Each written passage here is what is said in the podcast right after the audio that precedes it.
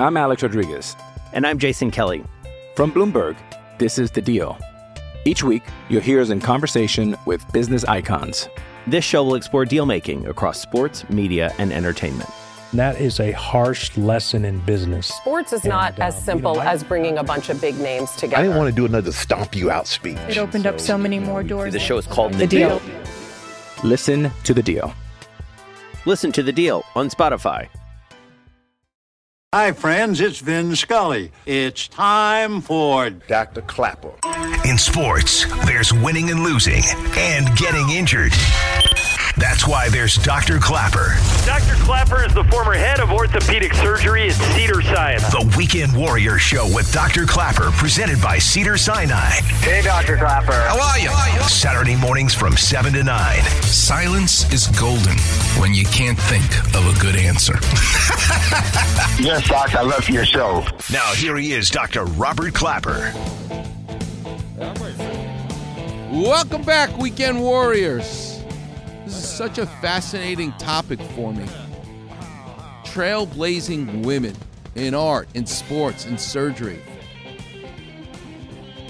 It was so exciting for me to learn. Billie Jean King, I knew how great she was. I never realized that the women's tour she started was sponsored by a cigarette company, Virginia Slims, and how the whole idea of the tobacco company, Philip Morris specifically, designing a cigarette that would be just for women, make it thinner and longer, more elegant for women.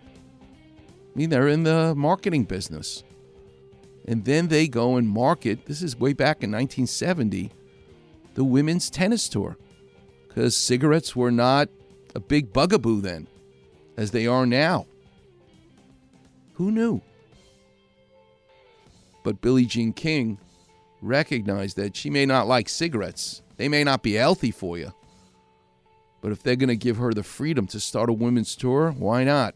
It's, it's not just about her, it's about changing the world and giving women a, a seat at the table, just like the men had.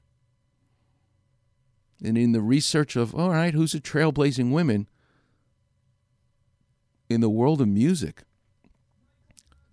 Someone who absolutely came out of nowhere in my research was Carol Kaye. And I did not know that just about every song I grew up loving, every TV show I loved the theme music for, they they believe she was involved with over 10,000 recordings as a session musician. I've been an orthopedic surgeon for 32 years. I know what 10,000 of something's like cuz I've done over 10,000 surgeries. That's a lot. She's everywhere and her name was Carol Kaye. Listen to Brian Wilson talking about Carol Kaye. Well, Carol played on Good Vibrations and California Girls, and she was like the star of the show. I mean, she was the greatest bass player in the world. Who and knew? she was way ahead of her time. She would play a tonic and a fifth or a third instead of a fifth. You know, she was one of the first bass players to start playing that way. But he definitely wrote out some neat lines on the bass, like, for instance, I'd have never played that. Now you're going to be hearing Glen Campbell, who also played in the Wrecking Crew as a guitar player on Good Vibrations. But Carol Kaye was the only woman in that room that Phil Spector had put together, which is where Brian Wilson discovered her. I'll just go into this.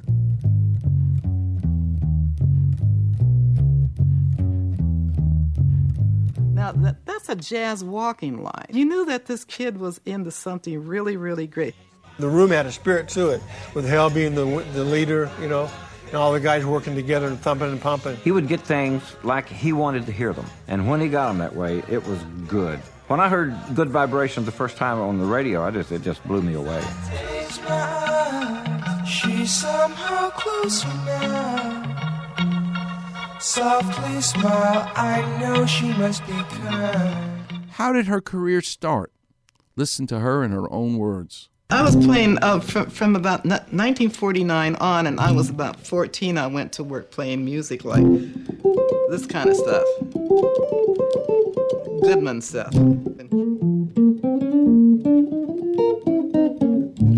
And, I was making a name for myself, you know. And a, a, fellow walked in the jazz club where I was playing in, in 1957. They said, You want to do a record date? And I didn't want to because I knew that if I did record dates, it would hurt my place in jazz. It would hurt your place in jazz, but session musicians made a better living. And I was getting pretty, pretty well well known in jazz and everything, and I didn't want to play rock and roll, but I went and did the date because I needed the money, and it was for, for Sam Cooke, and I listened to him on the way there, and I heard that, "Darling, you send me," and I knew that he he uh, he, he he he sung real good, and so I did the "Summertime" and, and some other hits with him, and then I did Ritchie Valens and boom boom boom boom boom boom boom, you know that kind of stuff. And how did she become a bass player after being the guitar player? I got on a date at Capitol Records in 1963, and um, uh, the bass player didn't show up. So they gave me the bass to play, and it was at a time that I was kind of t- tired of playing uh, uh, this kind of stuff, like. I was t- kind of tired of that, and then and the and, and, and, the dinky rock and roll stuff and all that. So I got kind of tired of that. But as soon as I picked up the bass and started playing it, okay, then I could play like this.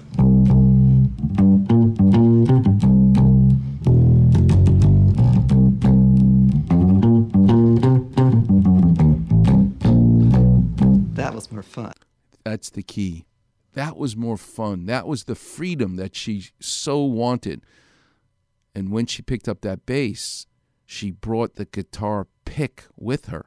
And that's why she sounds so pure, because she's got that pick. Nobody else played the bass with a pick. One thing led to another. Phil Spector, the greatest music producer of the time, brings her into the studio. Spector utilized Kaye on both guitar and bass. Her contributions on guitar were essential to 1964's You've Lost That Lovin' Feelin' by the Righteous Brothers.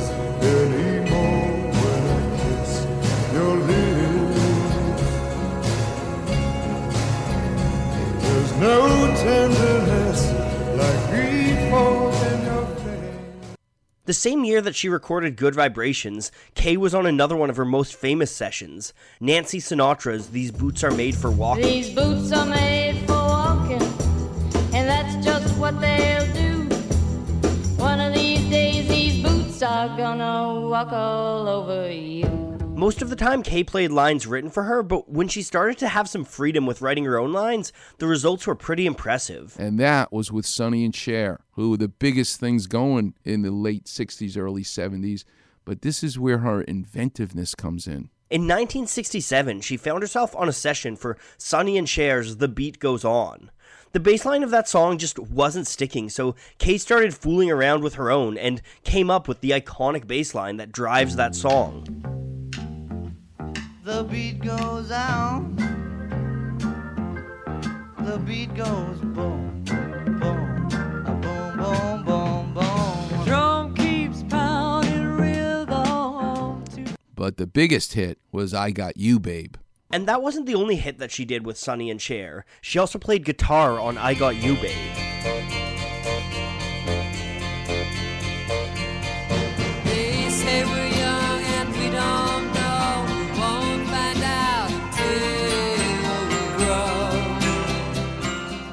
Give them women the power to be free. She had that freedom and changed the musical world. We all benefited. What about in sports? You go to New York, you go to Forest Hills, to the tennis center for the U.S. Open, and it's got someone's name on it Billie Jean King. Well, I'm so, so thrilled and honoured to say that joining us here in our Prime Video studio is the holder of 39 Grand Slam singles and doubles titles, ca- tireless campaigner. Billie Jean King, it is an absolute honour. Thank you for coming Oh, to see us in, wonderful. in this facility that is named after you. I know, I'm so embarrassed when I come in here and I look at my names up there and I go, oh, I'm so embarrassed. But I, I, there's one word that comes to my mind always is responsibility. As soon as I see my name, I go, uh oh, I have such responsibility. Don't be embarrassed. You deserve every bit of it, Billie Jean King. Yeah, what it means is it's the first time, um, first of all, it's open to everybody, which is great because it's in- more inclusive, but, but allow the pros to play for the first time. And it was the first time that we got money instead of zero or a gift voucher. So we became from amateurism to professionalism is really what it means, and that ha- that started in 1968. And I and uh, you know Rod Laver won the first Wimbledon in 1968. He got 2,000 pounds, and I won the women's singles of 750 pounds. When you're a trailblazer, like Carol Kaye, like Billie Jean King, it's in you. Other people walk away from the challenge. But for these folks, it's actually in their wiring, it's who they are. How did it start for Billie Jean King? It's in you as a kid. When I was nine years old, uh, on Mother's Day, we went to Wrigley Field in LA. And as I was sitting there, it dawned on me that girls don't play baseball, only boys. And I was not, it was not a happy day for me at all. So I really want to try to play tennis. Daddy and Mommy, can we just, please, I gotta go get my racket. So we went to Brown Sporting Goods and I read every tennis book, all three of them that I could find in the library. So I go out to the public park for my first instruction. And at the end of the day, I said to my mom, Mom, I found out what I'm going to do with my life. This is it. That's amazing. I really love tennis. I don't like it, I love it. When I play, I feel I can do anything, I feel freedom. In 1968 was the first year that we actually got prize money. It didn't even dawn on me that we would get less. Rod Laver won Wimbledon. He got 2,000 pounds in 1968, and I got 750 pounds. And I went, "Ugh." you had the men starting to talk about an association or a union. And I went to them and I said, You're going to include the women, right? And they said, Absolutely not. We don't want you. Get lost, basically. Wow. And that is the birth of women's professional tennis. And our goal was we wanted any girl born in the world, if she is good enough, there's a place for her to play and make a living. A lot of people don't think we're going to make it. I had guys tell me that probably nobody would ever pay even a dime to watch us play. Hmm. Here she sits down with Graham Bensinger, who's a guest on our show in the past. He's great. It wouldn't happen without the men uh, contract pros. Uh, I don't know if people realize, but like Laver missed five years, Pancho Gonzalez turned pro, contract pro um, at 19. So they didn't allow those players, and they were the best players in the world, the men. We didn't have those opportunities. The men had the opportunities. But they helped because eventually Herman David at the at the All England Club, which is where Wimbledon's played, was getting upset. He realized that we didn't ha- they didn't have all the best players playing at Wimbledon. It kind of they woke him up Hmm. because every time somebody would win Wimbledon, they turned pro. They weren't coming back.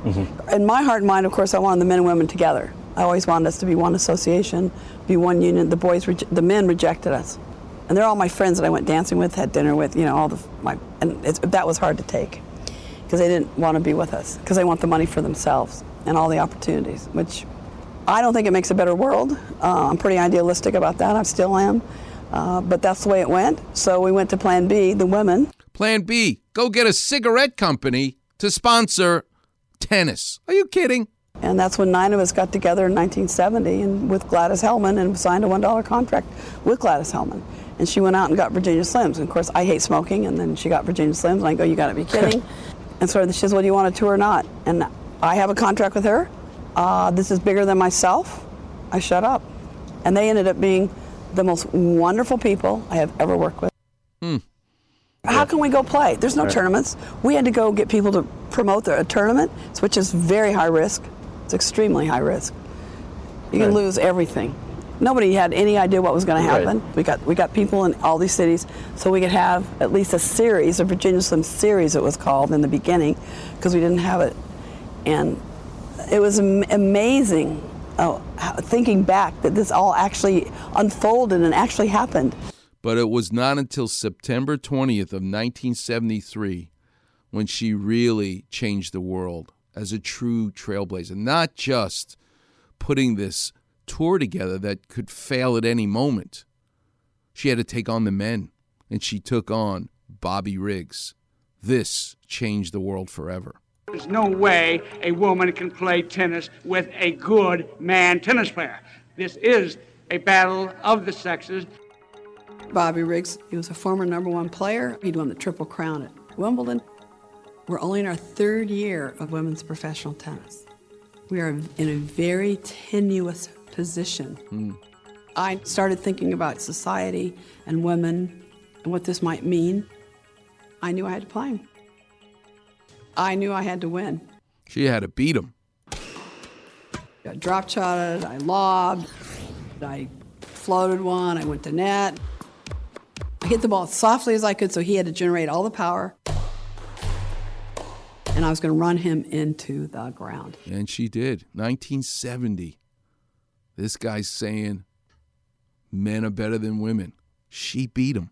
It wasn't about tennis, it was about history, it was about social change. And she did it. My guest coming up next is a trailblazer, a woman in the world of food, gluten free, the great Arnell McAtee. You're listening to the one and only Weekend Warrior Show here on 710 ESPN.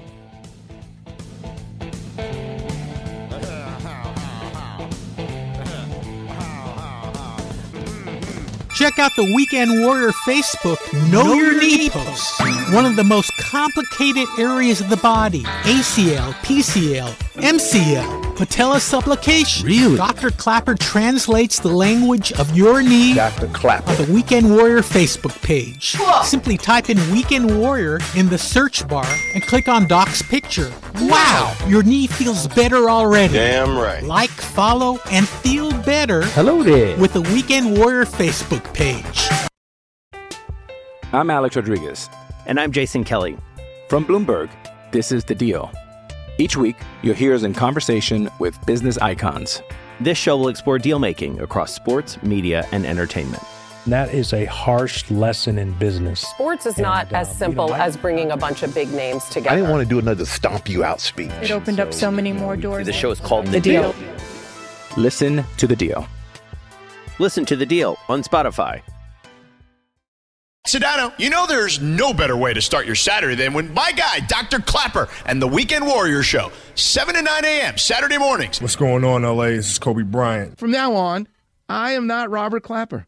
I want you to call me Smokey. Start your weekend off right. Listening to the Weekend Warrior Show with Dr. Klapper. Dr. Smokey Klapper. That's the greatest. Every Saturday morning from 7 to 9 a.m. on ESPN, 710, home of your Los Angeles Lakers. wow.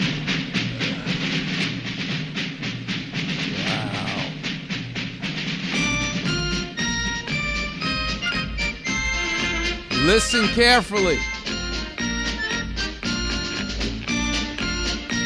That's Carol Kaye playing the bass for Hogan's Heroes.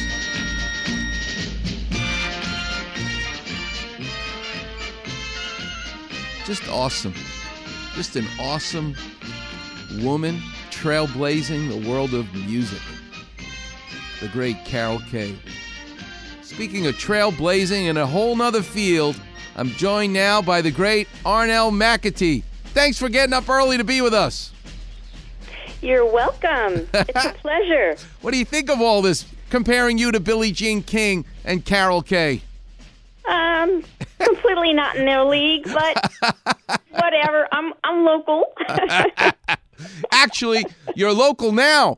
But tell us a little bit, Arnell, uh, before we get into how this all started in the food business for you. Who are you? Where'd you grow up? Where'd you come from? What'd your father do for a living? And how did this all happen that you wound up in Ventura, California? well, I grew up in Brooklyn, Queens, and Long Island, New York. And I decided when I was 25 years old, when I finished my college education at University of Connecticut, that I was moving to California. my father was a butcher. Wow. And although he was a really brilliant man, he only went to the 10th grade because his dad had a heart attack and all the sons had to go start to work and earn money for the family. Wow. But I used to go with my dad to the butcher shop and watch how he carved a piece of meat, and it was an art. Wow. And what I inherited from my dad was his engineering brain just the way he would think about how things worked, Hmm. putting things together. He was amazing. Oh, Wow. How many siblings, brothers and sisters? Two sisters, one older, one younger. Let me repeat that. Two sisters, one older, one younger. Sisters. There's no R in that word. Like water. Forget about it. Yep. Yeah. Water and coffee. The more I'm going to talk to you, the more my punctuation's going to go out the window. I love it. I'm proud of that. and we'll have fun. so, you now move out to Ventura and you start a family, and then you realize in your daughters or in yourself first that you have an intolerance to gluten, to wheat, to flour. It really happened with my daughters first. Hmm. First child was born. When she became one years old, she was just covered with eczema. Hmm. That was a little strange to me. I didn't want to put the cortisone creams on, and I kept thinking there's something wrong. Then I had my second child two years later, and when my first child was three years old and my second child was one year old, they both had eczema. The hmm. three year old, it started to wane, but the one year old flared up again. Hmm. Well, I was very involved in an organization called the Leche League, which was a breastfeeding support for moms. It was really amazing. Hmm. And this older woman looked at me and said, I have a feeling she might have some food allergies. So that started me thinking, okay, well, I've got to figure this out. So I read um, some books and I figured out how to put her on what you call an elimination diet. And I decided to actually put both daughters on it just on a whim because the older one was now having some central nervous system reactions, temper tantrums, violence, screaming, shaking, and then she'd go to sleep and wake up and not really remember. Well, my second child was uh, in a fog. She didn't have the tightness, she had the brain fog. Hmm. So I went through this elimination diet, and at the time, the oldest was six and the youngest was four years old. And after three days, my oldest child went through what I call now withdrawal system sy- symptoms. Hmm. She started begging and begging for bread in front of the refrigerator, like having a full blown tantrum. Hmm. And I thought, oh my gosh, she's just asking for a stupid piece of bread. You know, maybe I'll give it to her. It's like I had one little character on the right shoulder and one on the left shoulder. Hmm. No, don't give in. Stick this diet out. But she's only asking for bread. Well, I hung in there, hmm. and the next morning she was focused. She had a good night's sleep, and I thought, wow. Hmm. So day by day, we added one food. We had like 11 foods we were going to introduce one at a time. I added one food at a time and monitored if she went to the bathroom, what her mood was like, temperament. Hmm. Well, on the day that I introduced wheat, which I made an organic whole wheat bread with no eggs, because that was one of the allergens, it was just as healthy as could be. There it was, full blown tantrum. Hmm. So that started me thinking. There were several things that she was reacting to, but the wheat was huge. Hmm. So that's kind of how I started. Oh my God. Yeah, it's amazing. I mean, you're doing this all by yourself. You just got to figure it out. Otherwise, you just plod along and you just keep making the same mistake. It's just awesome that you were blessed with the creativity to to look for an answer. That's just incredible. Wow. Well, you know what it, what happens when it's your child, you know. Yeah. Well, once once I figured out gluten was quite an issue for both children because it did calm the eczema down. Then I thought, well, maybe I'll go on a gluten-free diet. I'm certainly not going to cook two different meals. Well, I did, and I already at age 42 at the time, I was getting arthritis in my hands, just like my mom. Hmm. I would didn't have big knuckles at the time, but I hardly could bend my fingers anymore. I also had a shoulder that kind of froze up. It just was so painful even to cough. Well, I after I went on a gluten-free diet myself, they all disappeared, both of those things. And today, I'm almost 68. I have no arthritis. Everything's fluid and I'm kicking my heels up with joy. Wow. Well, tell us how you, Arnell McAtee, start being a businesswoman. All right, you helped your kids, you helped yourself, you saw the light. How do you now start a business? Well, because my background is in teaching and prosthetics, Mm-hmm. I had no business at all, no brain for business. But a friend of mine, well, there were several friends that were begging me to get my, I well, I should back up a second. I started cooking for my family, and it took me eight years to come up with a bread that really was pretty delicious. Hmm. And friends started saying to me, "Those of us who are gluten sensitive, we have got to be able to eat that bread. You got to get that out there." well, one friend of mine, Nancy, knew of a woman who owned a catering company. Hmm. And this woman hired somebody for the entire summer to try to come up with a gluten free bread unsuccessfully. So she put me in touch with her, and that started my journey of just baking. And that particular woman, who was the caterer, told me how to source my ingredients wholesale and do everything to cut my costs. So, and also that I had to measure with a scale when I'm cooking, not doing the eyeball thing. Because when you start cooking in quantity, things have to be precise. So she taught me quite a lot. And I just went to our local health food store, asked to speak to the manager, told him I had this bread. He tasted it and he said yes. And that's what started it. A loaf of bread. I mean, I got to play this soundbite for you because I can't interview Michelangelo. He's dead 500 years. I'm going to ask you. And with your hearing and your brain, they call it happy accidents.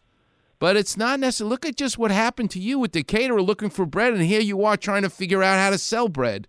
Listen to this soundbite. Tell me what you think is going on here. The late 1950s saw Kaye playing on all kinds of rock and roll, R&B, and soul records as a guitarist. And her success as a guitarist brought her to Capitol Records, where a happy accident would shift her career into new territory. Kaye was at a session where the bassist never showed up, so she volunteered to take on the duties herself. She grooved well in the session and loved the instrument. In an interview with Louder Sound, Kaye explained why she loved the bass so much. I dug being on the bottom of the band. It was my own little spot. I knew what to do and what to invent. She knew what to do and what to invent, but it's all a happy accident. To some extent, that's got to happen, right? I mean, you kind of need luck to fall your way, but you also need to have that drive when everybody tells you this ain't going to work. Where did you get that determination to keep going? Well, if I had to pick one saying that has been my life's motto, Mm-hmm. where there's a will, there's a way. And I have lived with that since I was born. Hmm. That's how determined I am. Hmm. I don't give up. The artfulness, though, in all of this, it's not so much, okay, I'm allergic to this, don't eat it, but that's where the beautiful creativity comes from, where you have that, the, the art of mixing different flours Tell us a little bit about the creativity and the artfulness of not just solving the problem, but actually turning it into an asset with, that other people, a gift that other people don't necessarily have. Well, that is quite quite correct. In order to see gluten is the protein in wheat and it's very stretchy and it's very satisfying to sink your teeth into. And if you eliminate wheat, which is the most popular form of gluten, although barley, rye, and spelt are part of the same grass family, if you eliminate that, you've got to put your brain together to think what combination of things can I blend to achieve that texture? So if you think of the word flour, which just means something ground up very fine, you have your grains, which in the gluten free world would be most commonly rice and oats and maybe millet. Mm-hmm. Then you have your nuts, your nut flour like almond flour. You have your seeds like flax and chia and hemp. And then you have your starches like tapioca, potato, and corn. And each one of those combines with each other in very special ways. So that's where the art comes in. Hmm. when I was thinking about making a cake mix, I wanted to make a cake mix that didn't have sugar so the consumer could add whatever they wanted for sweetener. And I didn't want it to have a flavor because I wanted, like a true chef, a true creative cook, will just take a flour and they'll just make it chocolate, lemon, anything they want. Hmm. That's what I wanted to do. But cakes in the gluten free world can be very dry. It's kind of like a piece of rice left in the refrigerator, it's like a rock. Hmm. So I did research and found out that there was this root called cassava, and that's where we get tapioca from, by the way. Hmm. But the whole root, when you grind it up and dry it, acts like a sponge. So it absorbs the moisture. And I thought, ah, that's what I'm going to stick in my cake mix. So I use some of that. So that's that's the kind of brain thinking behind the scenes that can achieve the exact texture that you want. And where do you get this root? What farm is there? Is it in California or does it come from someplace else? It comes from someplace else. It's grown mostly in South America because of the weather patterns. So in the U.S. market, of course, you have to ask yourself, what is in the market here? What do I do I have access to? And I found a place where I was getting my products blended, you know, like these big ribbon blenders. This particular co-packaging facility started to import cassava flour. Hmm. And so that's when I started playing with it and figuring out I could get it. Oddly enough, when I finished creating all of my five mixes, which took a span of quite a few years, I decided I wanted to have my products be organic as well as gluten free and hmm. kosher. Hmm. So, but there was no organic cassava flour in the entire United States. But there was another company just like mine, Mary's Gone Crackers. Hmm. They were looking for organic cassava flour, and they're pretty big. So Mary told me, Arnel, they're starting to grow organic cassava flour. It took about three years, but then the U.S. started getting the organic cassava flour. Hmm. So now that was the last flour of organics that I needed to source, and voila, all of everything's all organic. I love it. And your stuff is all over the world now. Well, that assumes it's in every household, and of course, that's not the case. But it's it's you you've shipped it to all all Europe, right? To Japan, it's all over. Well, I went to big, huge trade shows and learned a lot about exporting. And my first export was actually to Iceland. Wow. And I sent a pallet of small mixes to go into their stores. And then I just kept at it. I've gotten an opportunity to ship a pallet of my products to Spain. And I regularly ship to Mexico to this one amazing company in Monterrey, Mexico, where they use my all purpose flour to make cookies. That's a little interesting side story. I met them through the internet. They contacted me, and then I actually got to meet Rebecca. Hmm. She came over to my house, and she was doing stuff in Mexico with no sugar, no gluten, and no dairy. Hmm. So I baked five cakes with her, and each cake had a different sweetener, one being sugar and four being alternatives. And we tasted how they tasted, the color of it, because sugar also makes things brown very nicely. Mm-hmm. Not all sweeteners do. And it also gives the cake a rise, it lets it lift. Hmm. So some of them were dense. And then she said to me, Can we fly you to Mexico and come work in our kitchen and develop some recipes for us? And I said, Yes. She flew me there, and in two days, I created 14 recipes, mostly for a type of a cookie, because she wanted to do her non dairy yogurt, non sugar yogurt, and put it in between cookies like a whoopie pie. Mm-hmm. But when you freeze a cookie, it's hard like a rock, Right. and that's not going to work. Right. So I just looked around in her kitchen, in her commercial kitchen, and I saw a big tub of cashew nut butter under the sink or under the little table. And I said, Can I use that? She said, Yes. So I added the cashew nut butter to the cookies, lets it mm. not freeze like a rock, but still gives it a little bit of a bite with your mm. teeth can go into it. And there you have it. Oh my God, you're amazing, Arnel. Well, it's just you, I think it's doubly amazing because it's fantastic because it tastes great and all the stuff that you're using. But what makes it next level is it's also solving a problem. So you mm. you did the ultimate. God gave you lemon and you made lemonade. You didn't just sulk about it. You actually turn it into an asset. It's a it, and that's what true success is in life. You don't just make a problem go away. You take the problem and you make it into an asset. And that's what you've done. And it's an inspiring story which is exactly what a trailblazer is. And that's what you are. So, you know what? I am graduating you up to the level of Billie Jean King in sports and Carol Kaye in music. You belong at the table. You have a seat at that table. And being a woman, like I'm a man, I have no idea. I walk into it, everybody wants to shake my hand. It's different when you walk into that conference room and you're a woman. It's just different. It's harder. And I mean, I, I'm president of the fan club right now, and I want to thank you so much. It, it, it's not so much about the food; it's inspiring that you can do something, and and your motivation was to help your kids, and it's just such a beautiful story to hear for all other aspects of life. So thank you so much for joining us. I really appreciate it, and I can't wait to taste this cashew butter cookie. I need to get one Well, of these right you have to away. Come over for dinner. All right. I would And love if it.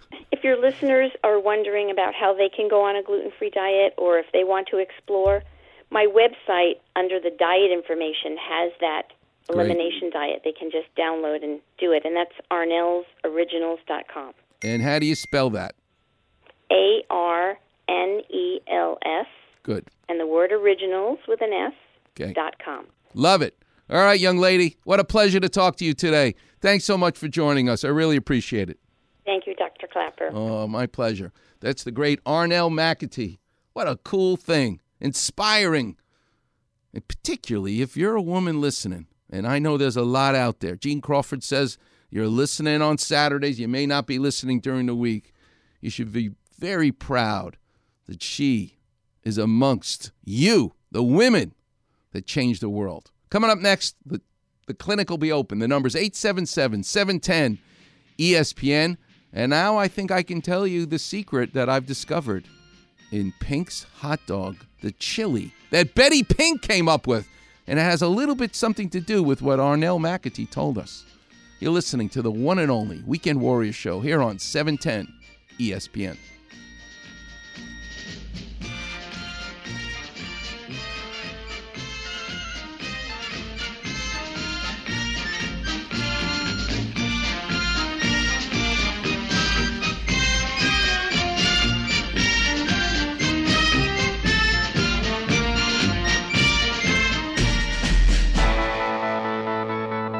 Miss an interview or Doc's weekly story? Check it out on the Weekend Warrior Facebook page. Also, Doc's advice to callers on their aches and pains. Just type Weekend Warrior in the Facebook search bar and you'll see Doc's picture in the listings. And thanks for checking out the Weekend Warrior Facebook page.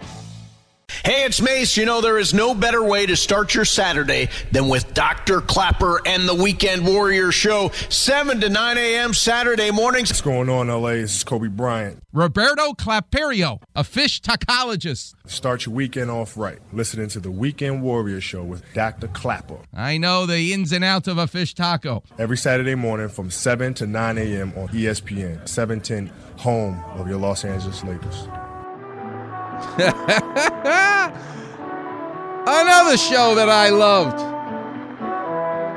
McLean Stevenson, one of the funniest people ever. MASH, who's playing the music? Carol Kaye. There she is again. Amazing Steve Paulette. Welcome back, Weekend Warriors. What a show. What I also love is where all the callers come from. Let's take this one from Hesperia, wherever the hell that is. John in Hesperia, you're on with Dr. Klapper. How can I help? Good morning, Dr. Klapper. How you doing? Let me guess. You get on the 10 and you just go east. That's pretty much the answer to every question of how do you get to your house? Is that the is that the correct answer for Hesperia? Eh, close enough, Doc. Close enough. Close enough. How young are you? What do you do for a living and how can I help? So uh, I'm actually calling about my daughter. Listening to you talk about all these women inspired me to, to uh, call you about my daughter. Oh. Four years ago, she was in a she was in an off-roading accident, and she had a compound fracture in her upper right arm, Yes. uh, which cut damage to her her artery or her main blood flow down to her hand. Hmm. Uh, she recovered from that, but she never um, she had uh, nerve damage in her hand, Which nerve? and she has no fin. Um, I, I don't know which exact nerve. So there are three. no there are three. Three. Ner- what, first of all, how old are you? What do you do for a living?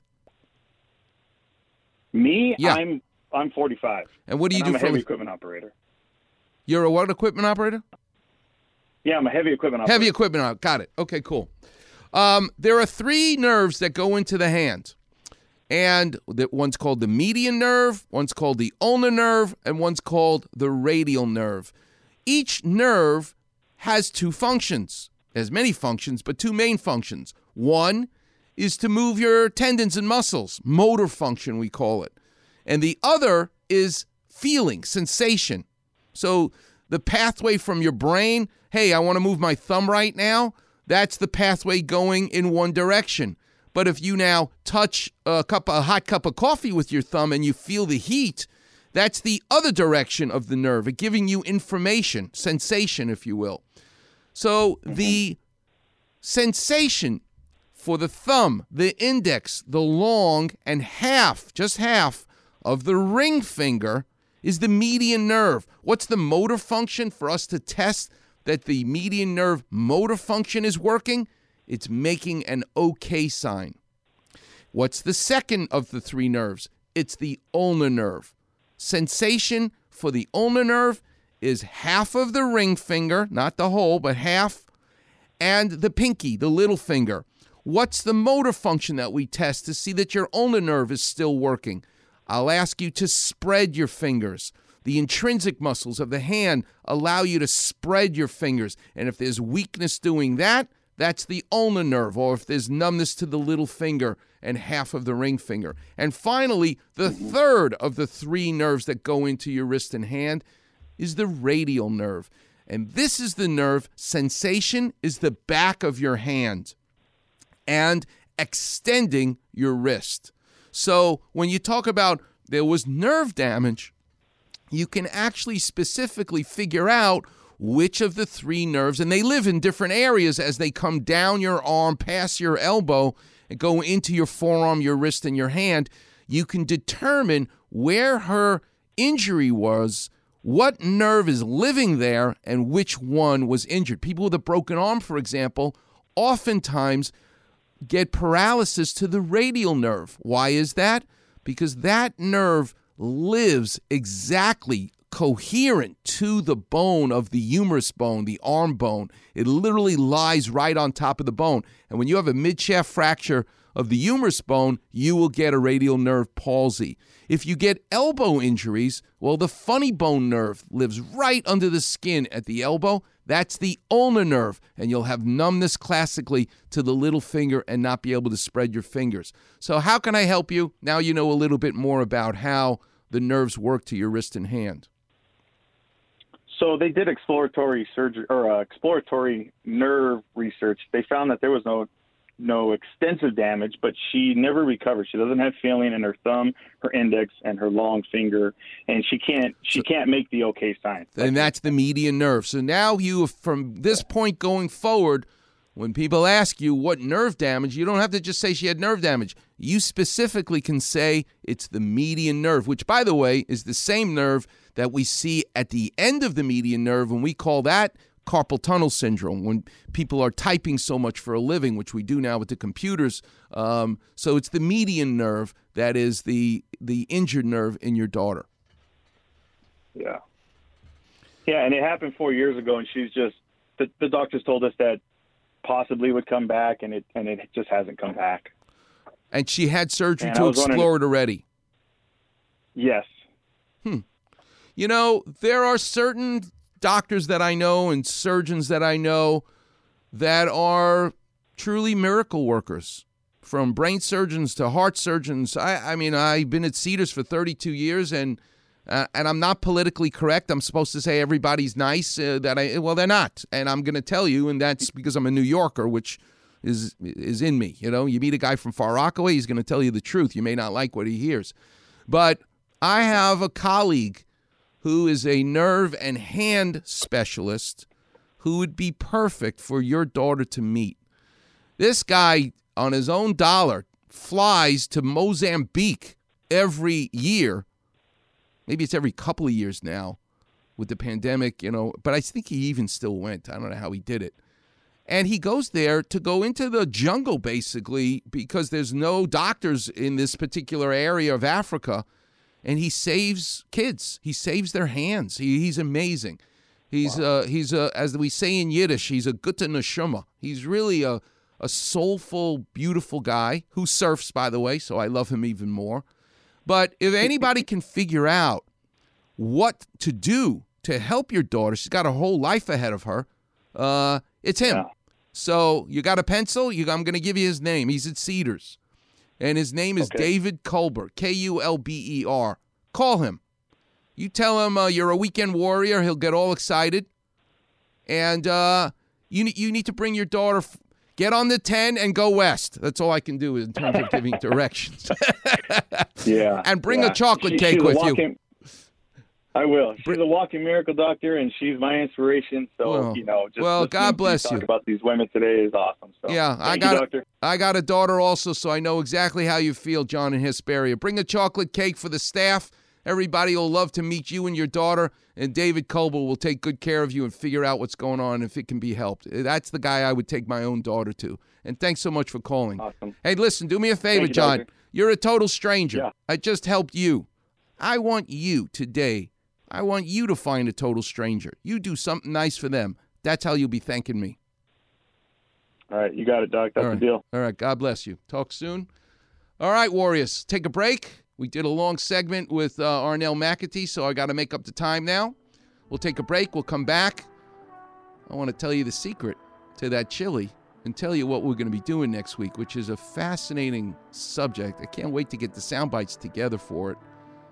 Um, yeah, it's just, I mean, I, I think I'm the biggest fan of the show. It's nice to have all the weekend warriors, but I'm the biggest fan of the show because I know I'm going to be talking about something. I don't quite know what that's going to be, but I'm going to talk about it. And I know who my guest is next week. And it's exciting because he'll be calling in from Bakersfield. You're listening to the one and only Weekend Warriors show here on E 710 ESPN. Holy emoji, Clapman. Weekend Warriors on Facebook. Holy slip disc. That's right, Robin. Hear listeners talk about their aches and pains, Holy hamstrings. along with Doc's Klapper Vision Breathe deeply. and advice to callers. On your toes, Robin. So like, follow, and enjoy A wise decision. the Weekend Warrior Facebook page. Frankly, I can think of nothing more stimulating. Hey, what's up? It's LZ. Look, you know there's no better way to start your Saturday than with Dr. Klapper and the Weekend Warrior Show. 7 to 9 a.m. Saturday mornings. What's going on, LA? This is Kobe Bryant. Hey, Robbie, do you like donuts? Start your weekend off right, listening to the Weekend Warrior Show with Dr. Klapper. I love donuts. Every Saturday morning from 7 to 9 a.m. on ESPN, 710, home of your Los Angeles Lakers.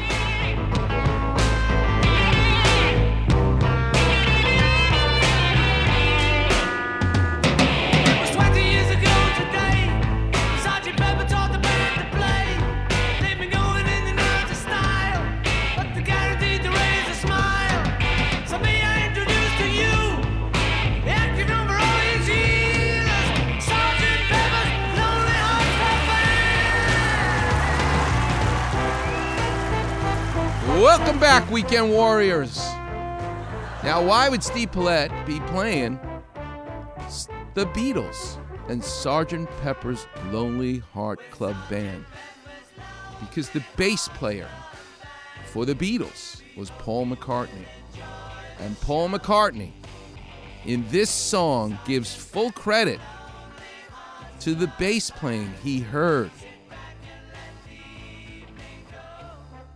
played by Carol Kaye when she played for the Beach Boys in Pet Sounds. That whole album. That album, Pet Sounds, inspired the Beatles. They fully admit to make Sgt. Pepper. So look at the connection that this Carol Kaye had. As a 13 year old, starting to play guitar in these strip clubs, ultimately becoming a woman playing on over 10,000 recordings. What a life. And it's I feel terrible that I just had to discover this this week. So I can't toot her horn enough because of how special she is.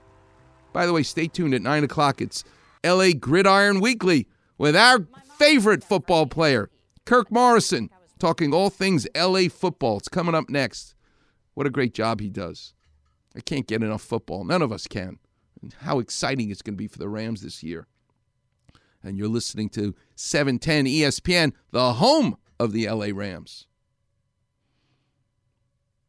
Now it's time to reveal what I found is the secret behind another trailblazer who's a woman. You've lived in LA, you're near LA, you could even be John in Hesperia. Get in the car and drive on the 10 West and come to La Brea and Melrose. Come to the hot dog stand that's been there since 1939.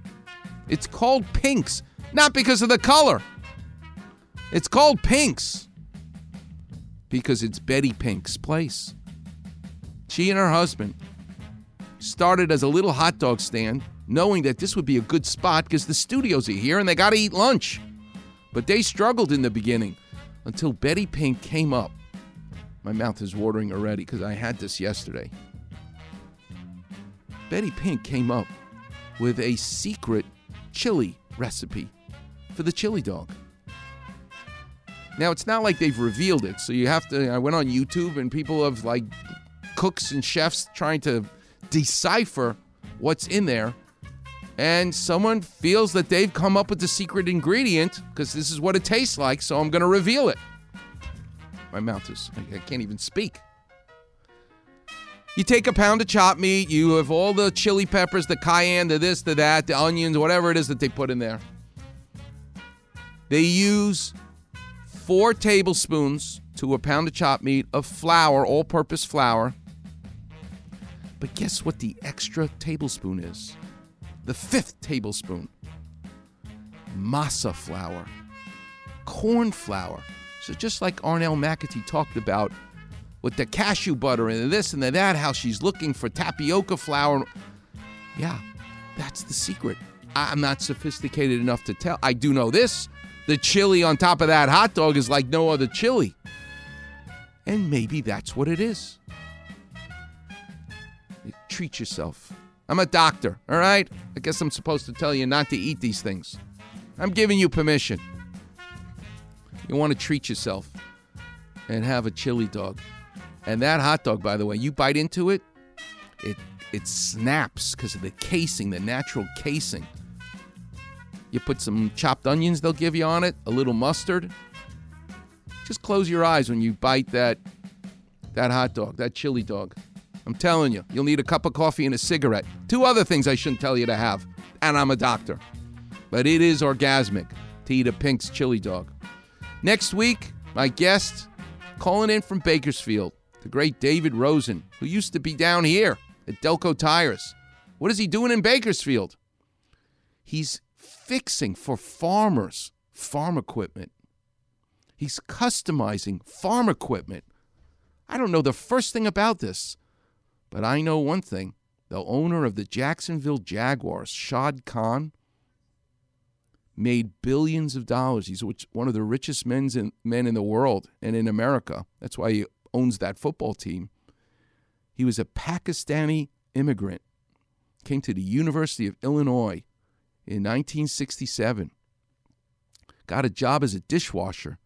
Otherwise, he couldn't pay the rent or feed himself, and became a billionaire. Why? Because he customized bumpers for farmers for their pickup trucks. Wait till you hear the story. You talk about an American dream. Shad Khan is the American dream. We're going to talk about his story in sports, as well as farm equipment in music. Can't wait. Until then, I'll see you on the radio, and I leave you with Volare, which means I'm singing and I'm flying. Thanks for joining Steve and me every Saturday on the Weekend Warrior Show.